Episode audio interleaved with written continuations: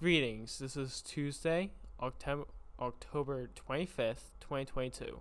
Welcome to the TLAM podcast broadcast. We are so happily we're so happy you're listening in today. At this point, it's not We're your hosts, Autumn. Abby, Logan. We are your hosts, Autumn. Abby, Jenna. Logan. We will. Sh- oh, glad you are here. We will share news and information about our phenomenal school. This is our eighth podcast. Sports. Congratulations to the football team for winning their game last week and winning and winning again. There's a game today against Darnell Cookman.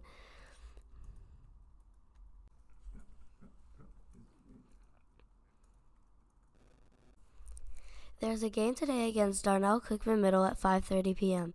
The last game, November 1st, Alfred I DuPont Middle TLAM Sport Information Tickets and Prices. Get your tickets at gofan.co. Here are the articles for today. Haunted Buildings of Jacksonville, Florida by Autumn Anderson. King House, Mayport. The King House on Ocean Street in Mayport is known for its rich history. Built in the 1800s, the building is on top of an old Spanish graveyard. For a while, the building was a boarding house for sailors. The stories shared by relatives of William King, who rebuilt the house in 1907 after a fire. The man murdered his ex girlfriend because the man was jealous.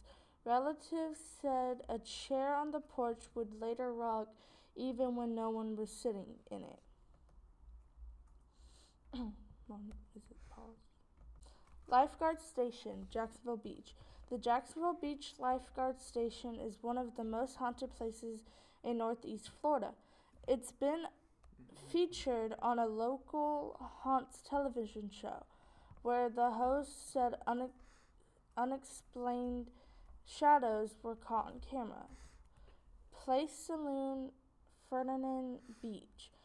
A p- the Place Saloon in Fernandina Beach is said to occupy the ghost of Charlie Beresford, an employee of the saloon for 50 years in its early 1900s. Beresford died in the room behind the saloon where he lived for many years. Some say the door of his room would open and close for no apparent reason. And later reporters said a fire burned every room at the place except the one where Uncle Charlie used to live.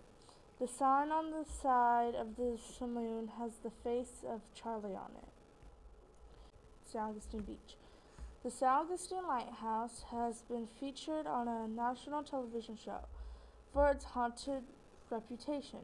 Guests have said they've seen the man in blue in the basement of the former lighthouse keeper's duplex. The story goes that the man was a sailor who sadly committed suicide on himself while staying in the duplex. Others have talked about supernatural experiences they've had at the lighthouse.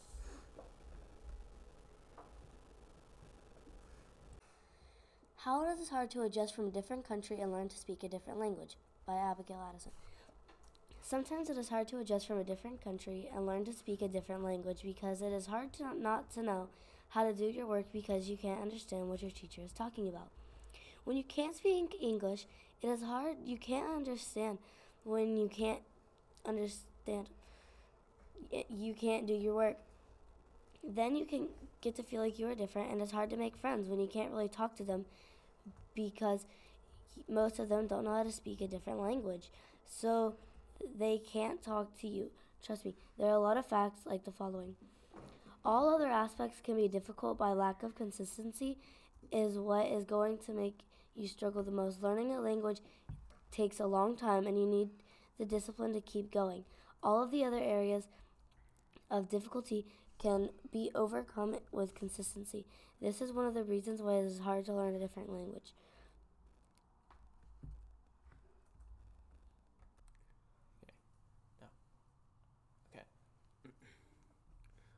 Marble Hornets, the, per- the first ping on the radar of Slenderman by Logan Buchanan.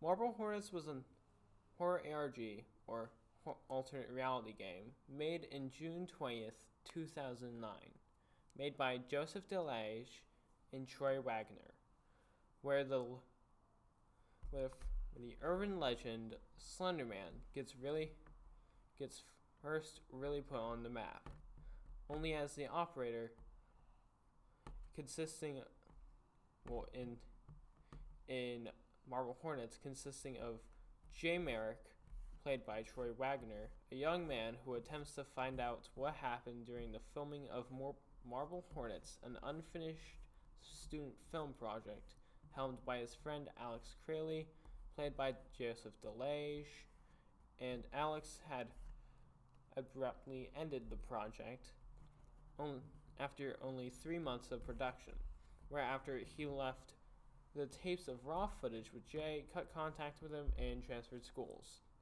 I suggest watching it for yourself because it's it is a classic of found, of found footage. And the first the first or the first origin of Slender Man is June well, is the internet forum Something Awful. On June 8th of 2009, Something Awful forums created a challenge to alter normal images and turn them into paranormal ones.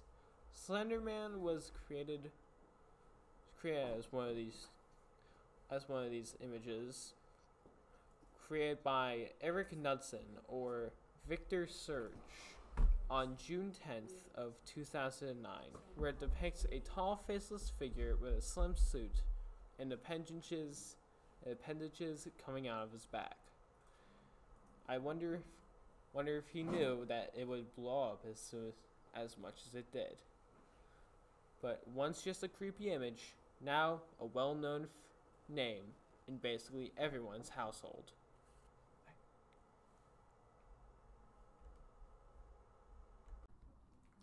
Hi, my name is Jenna, and I am here to talk about recycling. Recycling is a topic that some people know about, but it's one that some people do not know at all of or have little knowledge of.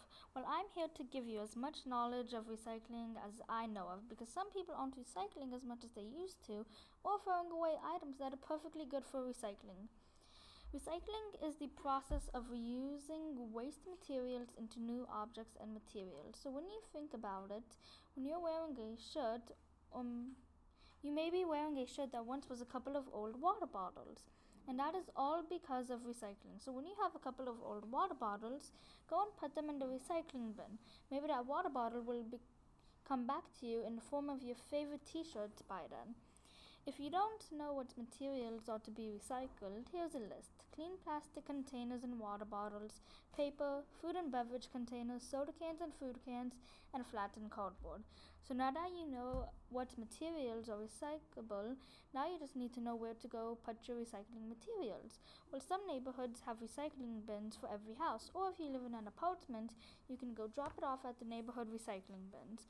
But there are also some centers for recycling to where you just drop it off and they'll start recycling it. So here's a small list of places to drop off recycling materials. Jacksonville Metal Recycling, Sensible Recycling, NAS Jax Recycling Center. So now that you know where some recycling centers are and the materials to be recycled, then get started and have a wonderful day recycling.